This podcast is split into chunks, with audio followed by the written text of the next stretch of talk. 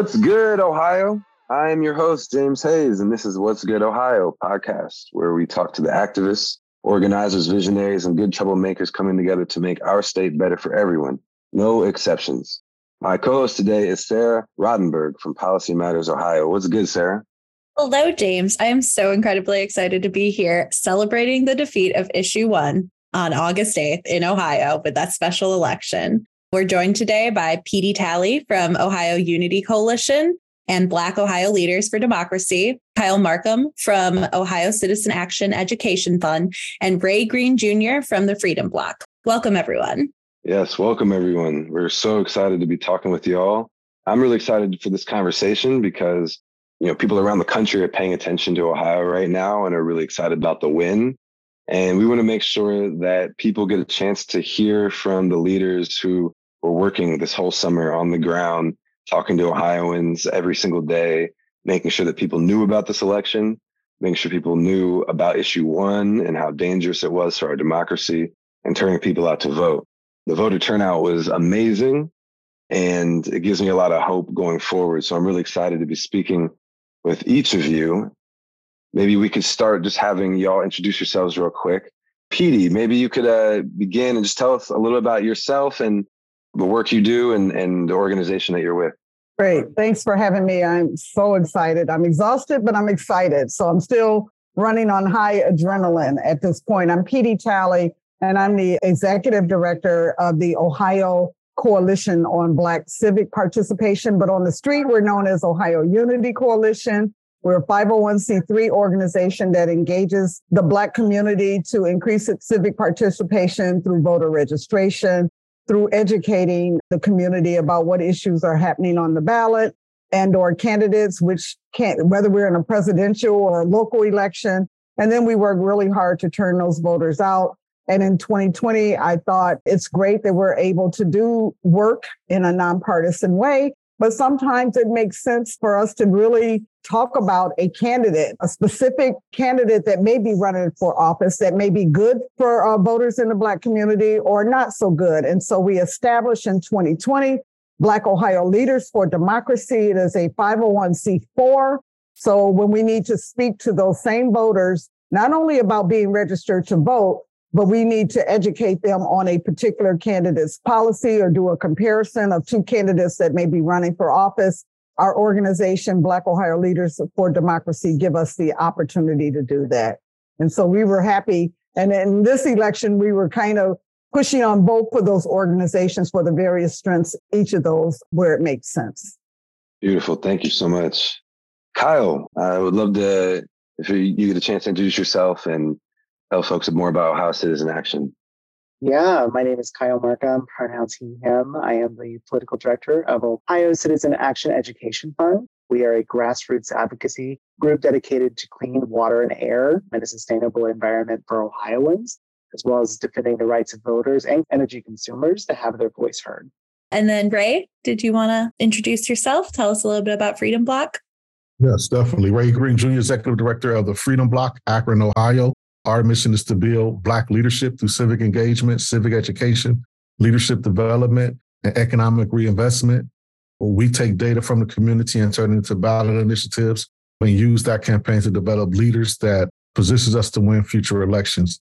So we are so glad to be a part of this particular ballot initiative and ultimately saving democracy in Ohio.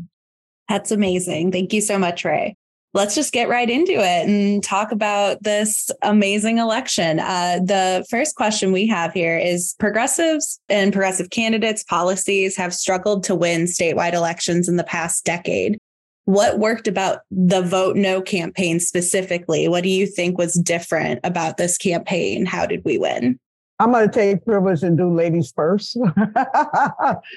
yeah, so for me, I think what contributed to the win was, first of all, a lot of different groups that represent various constituencies in Ohio all came together and viewed this not just as a threat on one particular part of the constituency, but on all of us. Um, this was a direct attack on our democracy. And while I know that some of the spin in the post election media that we're hearing that it was about abortion rights, and while from a nefarious standpoint, that might have been the motivation for the politicians. We saw it as a direct threat on our democracy, not just on that issue, but a host of issues that really any one of us could be in a position to have impacted when policymakers decide that they want to consolidate power unto themselves. And so for me, it was about the attack on all of us and how we were able to come together and just understand that as a reality and make sure that we could take the message to whatever constituency we may represent and give them that information and find issue something that we knew the voters that we represent would get and get that. And what was also great about this election, in my opinion, it wasn't just coming down from above. I, I remember earlier on in the campaign, some of the uh, people with the one person, one vote campaign were saying, hey, however you want to talk about this issue to your constituency, being able to nuance a threat and nuance it into the language, the culture, whatever it was for the constituency that you represent also gave us an ability to actually do work in a way that made a connect to the various constituencies that we represent. We saw that one other time in the last 15 years in Ohio, and that was when collective bargaining was under attack. And while it was a worker issue, we were able to nuance messaging in that campaign even if you were not a public employee or public service worker at that time, we were able to even talk to people in the community that we represent and say, hey, you may not be a government worker, but your auntie is, or your cousin is, or whoever, and being able to nuance so that people can see themselves, the imminent threat trying to uh, take away one person, one vote. I think that worked for us again in this election. And even though they tried to we had to do this work very hard and very fast. As long as we stayed focused on what we were trying to do, I think that helped us get the win. I would agree with Petee. I think the unity of the coalition was a particular strength of our win. There were democracy groups, there were environmental groups like us, there were repro rights groups. We had groups representing police reform and unions and queer rights, all working together on a single goal to fight back on this issue we all knew that if issue one passed, it would be a fundamental threat, not just voting rights, but progressive policy reform. So not only was there um, sort of acknowledgement amongst all the different groups, there was a very grassroots response with all these constituencies to defeat issue one. Yeah, to echo what has already been said, one band, one sound. Everyone's able to talk to their constituency in a manner with which they needed to be spoken to to ultimately save democracy. Um, and then just investment, being able to invest in the field the way the grassroots organizations have always said if you invest in the field, you will win. Um, I think we've seen that investment in this campaign. I know for us personally, we're not close to 80,000 doors, we're close to 10,000 conversations. And that's in three weeks. Without that investment, Akron and Summit County and Black people don't turn out. $23 million investment is very huge and shows that if, in this gerrymandered state, if we come together, one band, one sound, and get the investment we need, we will win and we will win big. And we will not only protect the seats, but we will win the seats and initiatives that we need to win for humanity to succeed in Ohio.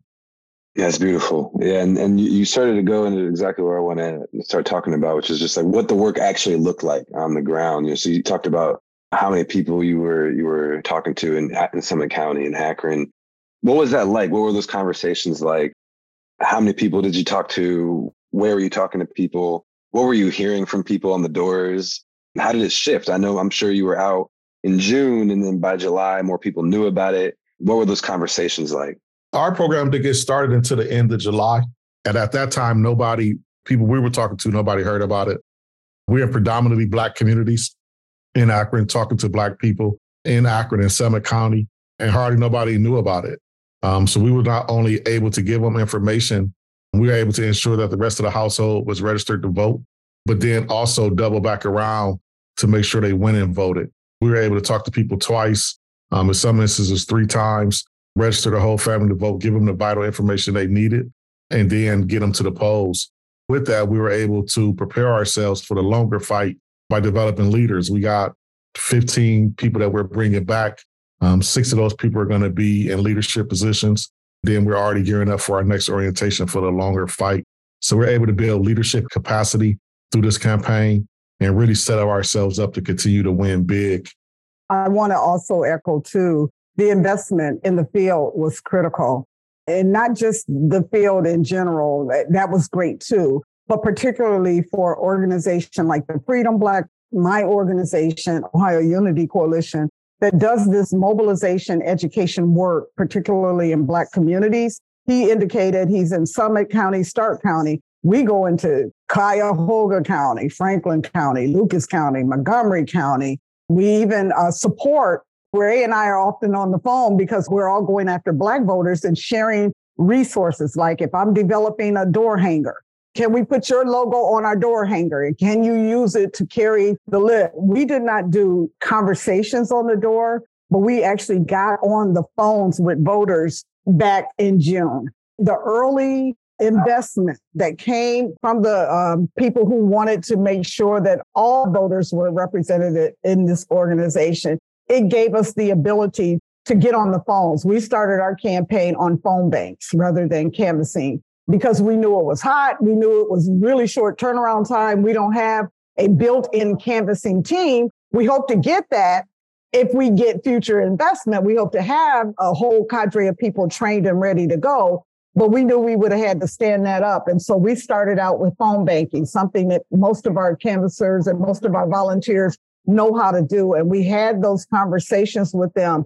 And he's right. Earlier on, not many people, any people in the Black community knew about this campaign, not paying attention. People were not used to a special election. Matter of fact, we didn't think we would even have a special election because the legislature did away with special elections. So this was like a it caught off guard kind of thing. And we were determined to make sure people in the Black community knew there was an election, that they knew what the deadlines were, that they only had until July 10th to get registered to vote in this election, and that they needed to know when the early vote schedule would be happening. That they would have 28 days, and these are the 28 days. And so we began on the phones with these people. We developed a push card, a written document of what I just said. There's a, do you know there's a special election?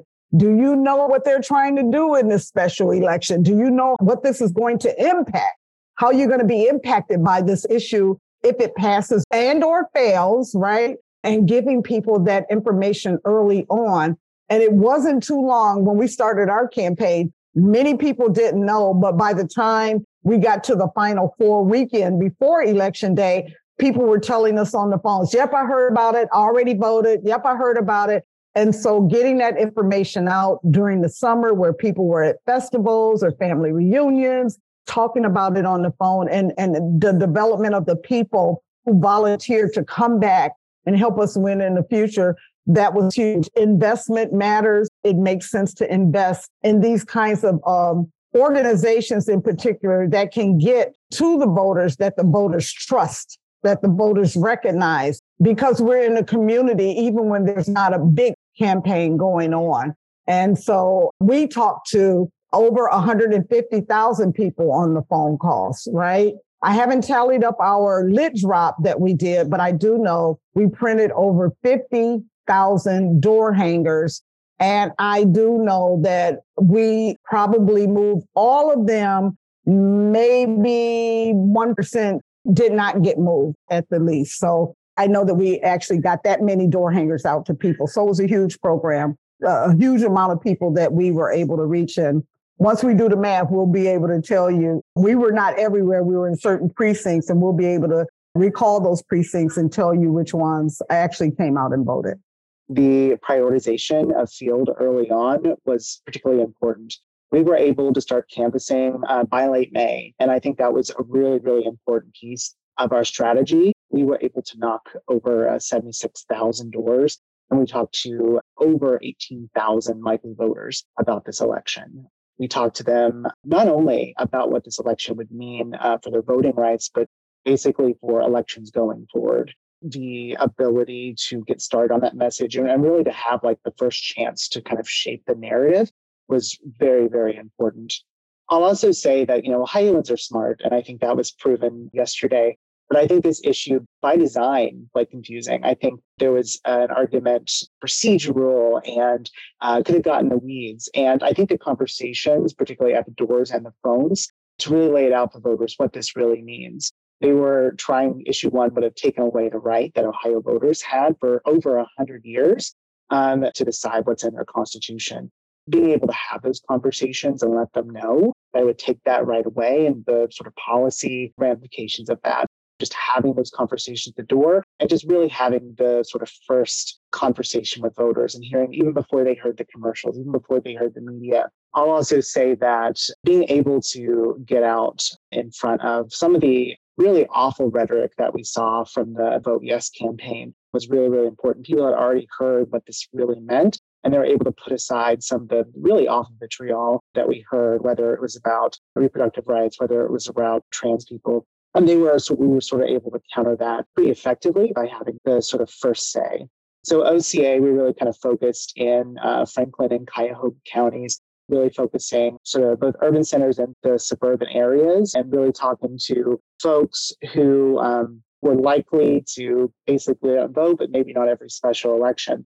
And we knew that a lot of these voters were very likely to be receptive to our message, but we were honestly very concerned that they would not hear about this, that, mm-hmm. you know, wouldn't hear about this from anyone else. So we're very happy to have those conversations and let them know what this really meant.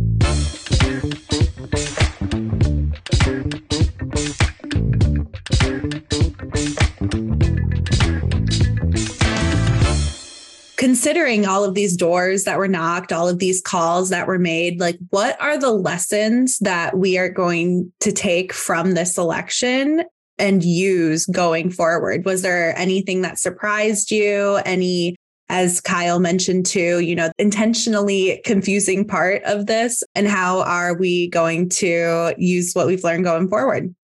I think the biggest thing we got to use is to continue to use the hustle. Like I think we've been, particularly people on this call, have been saying if you invest in the field, we win. We was able to prove that. And I think the biggest thing we could take away is the talking points of what we already know is true. When you make human contact with people, you can engage in meaningful conversations and they will go to the poll and vote for things that matter to them. And I think that's the biggest thing I'm taking from this campaign is that we can come together and we put human beings first uh, we can make the right decisions for our people. If we get the investment, we can talk to all of our people and we can turn people out. What I'm most proud of is the fact um, that we did that.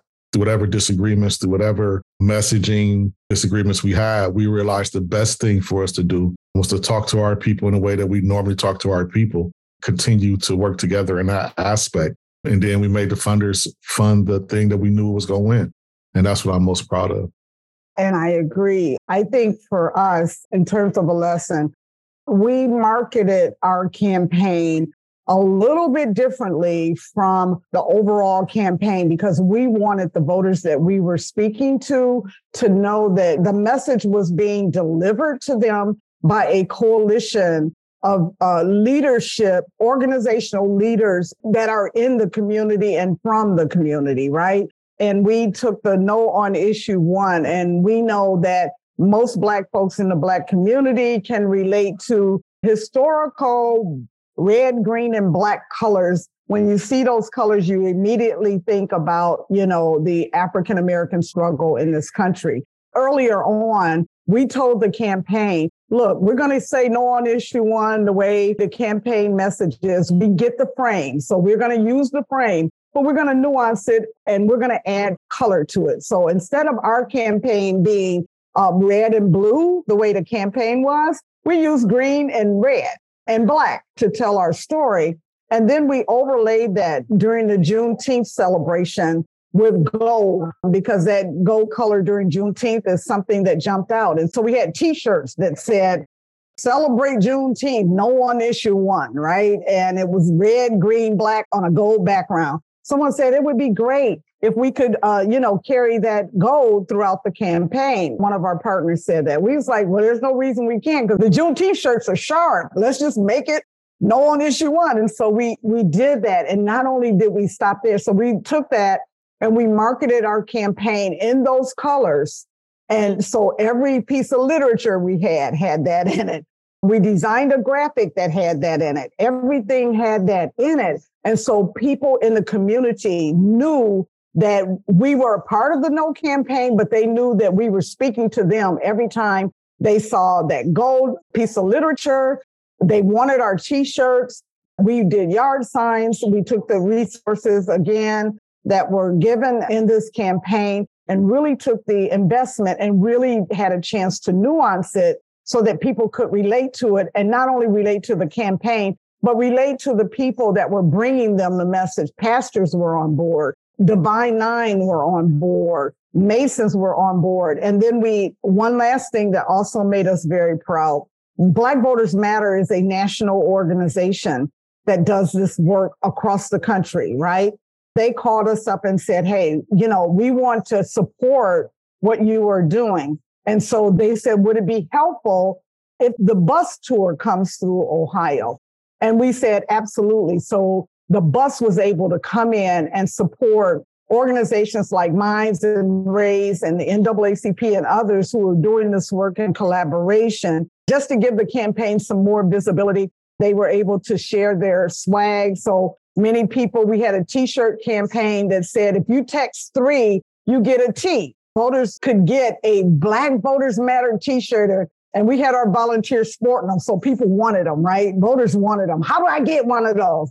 I was like, you get one if you text three people and tell them to vote in this election. And they did. And we ended up giving away more than 500 shirts before the bus got here. And then the bus got here over the weekend and they gave away about 500 more shirts. So just using what we know works um, with certain voters to draw attention. And everybody wants to be a part of something that they want to be associated with the campaign. So it's lessons like that that we did. And there also, there were challenges. Everything wasn't sugar, big, big challenges, like with um, making sure enough people were trained, making sure we could use the technology of how to text, making sure that people knew how to use a predictive dialer and making sure people could get trained in enough time to make a difference. So those were some of the challenges. But we were most proud. And if you look at any coverage on MSNBC or some of the big stations, the person that is standing there with their fist raised with that gold shirt on,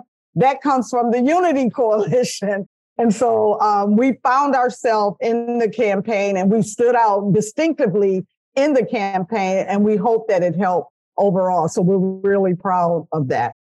I think one lesson that we really took away was that if we only focused on talking to voters who cared about the environment, we would not have been, you know, we would have been factually, you know, effective. The fact that we were able to work in coalition and work with all these folks who could help tailor our message to make it as effective as possible. And so many different groups really jumped in to help uh, that we're able to talk to as many people uh, and many voters as possible. I really do hope we're able to carry that forward. I hope as many groups jump in to the reproductive rights amendment in, in, November, in November um, as much as they did here um, and just jump in as much as they can. Really listening to the leaders there in terms of messaging, but really helping out because I think the really lesson of this campaign is the more organizations you have, the more sort of unity that you have among them, the more powerful we are. We really can't, if only organizations, you know, focus on their very, very specific issues, you know, we're not going to be able to win long term in Ohio. That's such a powerful piece right there. You know, how do we come together to fight against you know things that are interconnected you know when we get siloed into our own specific issues it's hard to deal with the more systemic nature of the problems and so things that making sure our democracy is fair brings us all together. We have to stay together. We have to stay together. And we have and, to be intentional about that james. We have to be intentional. I was really mm, proud also the person that's local here with me in the labor movement. You know, something as simple as not convening the meeting at the same location every time. So, you know, labor and some of the other people that were a part of the campaign, they would convene meetings like in my shop, right? Uh, instead of having the meeting where they normally have it, they would come into our shop and have the meeting. And so just something being intentional about that every single time you go to Toledo and look at the footage, you see a very diverse celebration of what happened yesterday. And it was the same people that have been coming together every two, every two weeks back in May and talking about how do we fight this thing together. Those were the people that came together, stayed together, and actually were able to celebrate together the win because it's easy for us to kind of get locked into our own little issue. But when we were able to kind of be in each other's spaces at different times and show up for each other's fights, that made a difference. And so when we got attacked together, we have no choice but to fight together. And but that's always the case. It's just that we don't always recognize it. No, exactly, exactly. And earlier in the conversation, Peter, you, you brought up um, 2011 and the fight to repeal Senate Bill 5. And last night, when I was at the watch party before the election had been called, someone asked me if I was feeling hopeful. And I said, Yeah, I'm feeling hopeful. I, I think we got this. But he asked me, When's the last time that you felt hopeful for a statewide election? And that was the election I named, the Senate Bill 5 fight. And that was 12 years ago. And obviously, we have a couple more uh, really big elections coming up uh, this November. You know, we got to get people out to vote again for reproductive rights and for all sorts of races at the local level. In 2024, uh, we have looks like there's going to be a redistricting ballot initiative launching any day. There's a top tier U.S. Senate race on the ballot. Obviously, there's a presidential election. How are your organizations going to keep building off of this momentum as we look to this fall and we look to next year? Yeah, one of the things we're doing right now as we come in and try to wind down from this campaign is like, number one, we're not going to wind down. We're going to kind of just take a breath and then keep going. Because what normally happens when you have an election a campaign and where you're struggling to make sure you have enough capacity and infrastructure, usually my campaign is just coming into spaces where we have the ability to kind of be around in between election cycles. So number one, we're not winding down. We're just going to take a break and then we'll continue to actually wind up to November so that we're ready for November. Being able to kind of keep engaging people in between the election cycle, I think is something that we absolutely have to do. And if we do it enough times, it kind of prepares us for the long term. As people are coming in today, you know, to kind of, you know, doing an evaluation like what worked? How was it to talk to the voters? What could we have done differently? So we're doing a check on ourselves to make sure that we can have enough capacity to absorb some of the concerns that the people that went out and actually did the door knocks, right? They actually were on the phones. What did they think could have been different for them so that they can get a breakthrough? Every time they had a conversation with a voter and a voter said, Thank you so much for sharing this information. I mean, we should have had a bell in here at, to ring because that was a connection. So making sure that the people that are doing the work know that their work is, it really does matter, but making sure that we don't go 12 years before we have to put this kind of coalition together again. We got to figure out how do we support a struggling or small organization that's out here trying to do the work, not because they got $23,000 to do work around issue one, but because someone is making an investment so that Ray can have canvassers and staff and all the stuff that he needs all the way through from 2023 to 2024, all the way through to 2026, et cetera, et cetera. And so just making sure that we have, keep that in mind. We are not like big organizations. We're not big corporate, but we are small organizations that can do mighty things when we have the support of the entire infrastructure. Ohio Citizen Action uh, Education Fund is also, you know, trying to keep that momentum. We're not slowing down. We're going to be canvassing for the Repro Rights Initiative in November. But I think a key piece of this is to find a way to keep sustained field presence in Ohio. Over the last decade, there's been a loss of field power here in Ohio, and that has been the detriment I think, of the movement. And I think finding a way to keep that sort of grassroots firepower so we are able to do really powerful things like we did this year, not just in like the kind of surprise off year things, but you know, in November in 2024 with the Senate election coming up. Early investment in field is just so, so important. I do not think we could have had the impact that we had uh, with this particular election with issue one had we not been out the doors and out in the phones um, starting in May and early June. And keeping that going from cycle to cycle and off years and on years is absolutely crucial. Yeah, I think it's about, you know, organizational wide defining your North Star and building towards that North Star for ultimate freedom and liberation. and using these moments to continue to build, continue to develop leaders, and really map out a plan to use the resources wisely.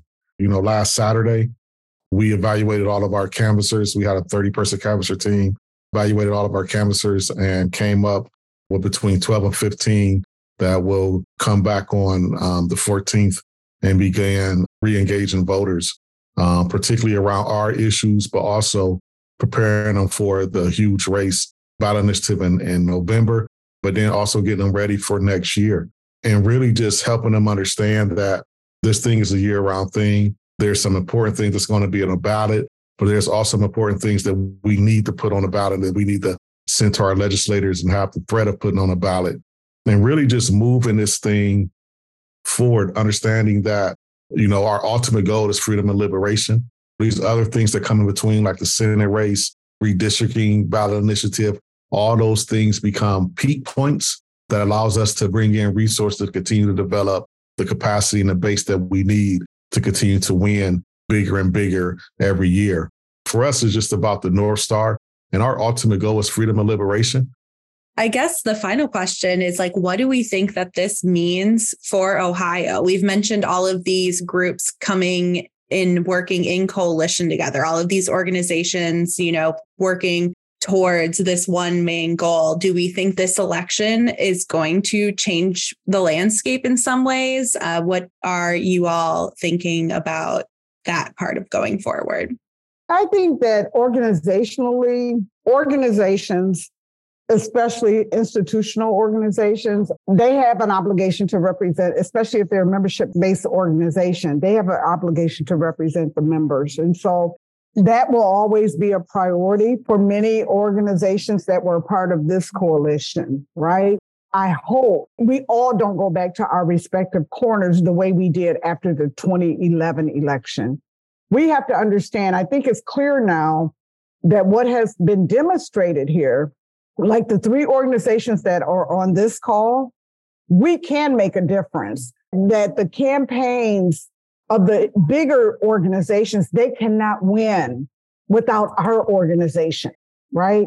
They can't do it by themselves. They're not big enough, they're not strong enough. And so I always tell, as a former labor person, when labor was actually in decline, I said, you guys can't win the big fights the way you used to could because your membership is declining. We've got to find a different way to make sure that the candidates and the issues that you support are supported by others who agree with you. And in order to do that, you got to be a good partner. So while you might have to go back to your corner and represent the membership, when you are writing checks, when you are thinking about how you share resources, whether it's office space that a small group can come in and work out of because they have no other place to do deploy their canvas, you got to think about that kind of stuff.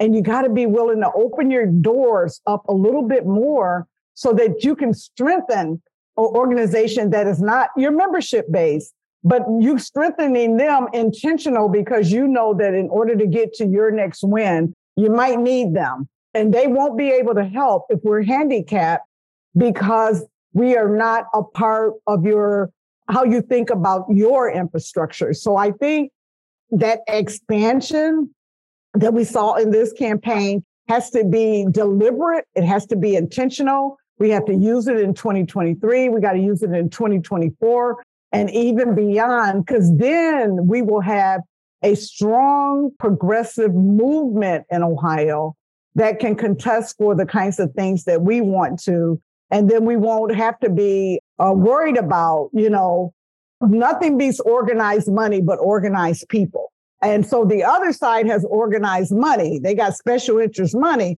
but we got the people. And so we have to make sure that we are taking care of all of the different people that are part of the progressive movement so that we can beat out that special interest money. I mean, Uihlein was writing some big checks, right? He was writing some really big checks, but we got the people out there. We had the foot soldiers out there. So we got organized and we beat his organized money. I do think it's a great start. And I think it's a great opportunity for us to shift the narrative on what's possible in Ohio. Like Petee, I think a lot about membership of our organization and other organizations and what we owe to them. And I think not only we owe to them sort of like continuing education and, you know, always, you know, keeping touch with them, but also connecting all of our issues to every other issue. When I talk to folks who very much care about sustainable environment for Ohio, I tell them, you know, we can't, you know, push for progressive energy solutions and progressive sustainable solutions if we don't have democracy, right? If we don't have the ability to lobby our government in a democratic way. So, you know, we have a responsibility to go to our membership and connect them to all these other, you know, pieces that are going on and letting them know when something that threatens either democracy or reproductive rights or LGBTQ rights, how that affects everyone else, and making sure that we can build a cohesive movement. So when our membership something happens and you know a constituency is threatened, our membership is able to come out and defend all the others. Thank you all so much for being part of this conversation today and sharing your wisdom, telling the story of the work that you did, your organizations that did on the ground across the state in so many different communities to make sure that people were educated about this issue, make sure people turned out. And I know that your organizations are not just here for this summer, but here for the long haul. And as Ray said, you know, keeping that North Star squarely in focus. I, I know your organizations are doing that um, and have been doing that and have been getting wins for your communities for a long time and are going to continue to do so. And I'm really excited to continue to work with y'all and all the rest of the partners and organizations and people around the state who took action. You know, at Ohio Voice, our, our North Star is really building progressive power. You know, no matter what issue it is, it's about like just like you said, Petee, you know, organized money versus organized people so often. And it's organizations like yours that are out there organizing people to fight for their self-interest. What we saw this summer is I think what we're going to continue to see. Us coming together, being able to build that type of coalition for all my Game of Thrones fans, I think about it as Mance Rayder's army. You know, just coming together across our differences. Um, you know, those in power are always trying to separate us, divide us, pit us against one another, whether it's issues of race or gender, class. Um, they want to distract us from what's really going on and that they're trying to take power for themselves. Um, that was so squarely evident in this issue. It's really waking Ohioans up um, we saw, obviously we saw the corruption with House Bill six. We've seen the many attacks on voting rights, um, and now with this most recent, very blatant attempt to establish minority rule, I really think we're on the precipice of a good stretch. So really, really appreciate y'all joining us. Sarah, anything you want to say before we wrap up? Thank you, everyone, for joining and for chatting about all of the amazing work that you've done. I as someone who has done door to door canvassing and such, I am so incredibly blown away by people who can do that with issues as like contentious as this. And I just am really grateful for all your work and so glad that we got to have a celebratory call today. That's right. It's really amazing to get a win. It feels good to get a win. Before we go, uh, how can folks find out more about your organizations?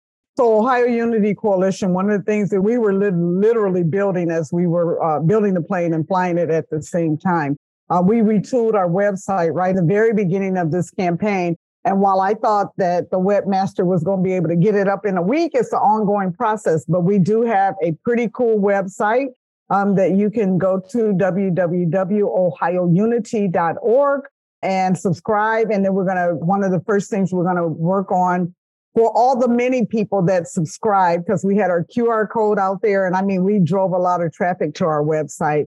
Um, we're going to put together a newsletter. So that'll be one way you can stay in touch with us. Additionally, we um, have a presence on social media. So you can follow us on at Ohio Unity on Facebook and Instagram. And I don't know what's going on with Twitter because they they did something in the middle of the campaign. They became X. So I don't know if you can still find us on Twitter. But once we figure it out, we'll put it out there. I don't know whether we're still the same that we were before. That was our handle before this new thing. And so, um, social media, Facebook at Ohio Unity Coalition on Instagram and Facebook. Yeah, you can follow our website, thefreedombloc.org, T H E F R E E D O M B L O C dot org, and on all social media platforms at the Freedom Bloc. You can find us at ohiocitizen.org slash education fund.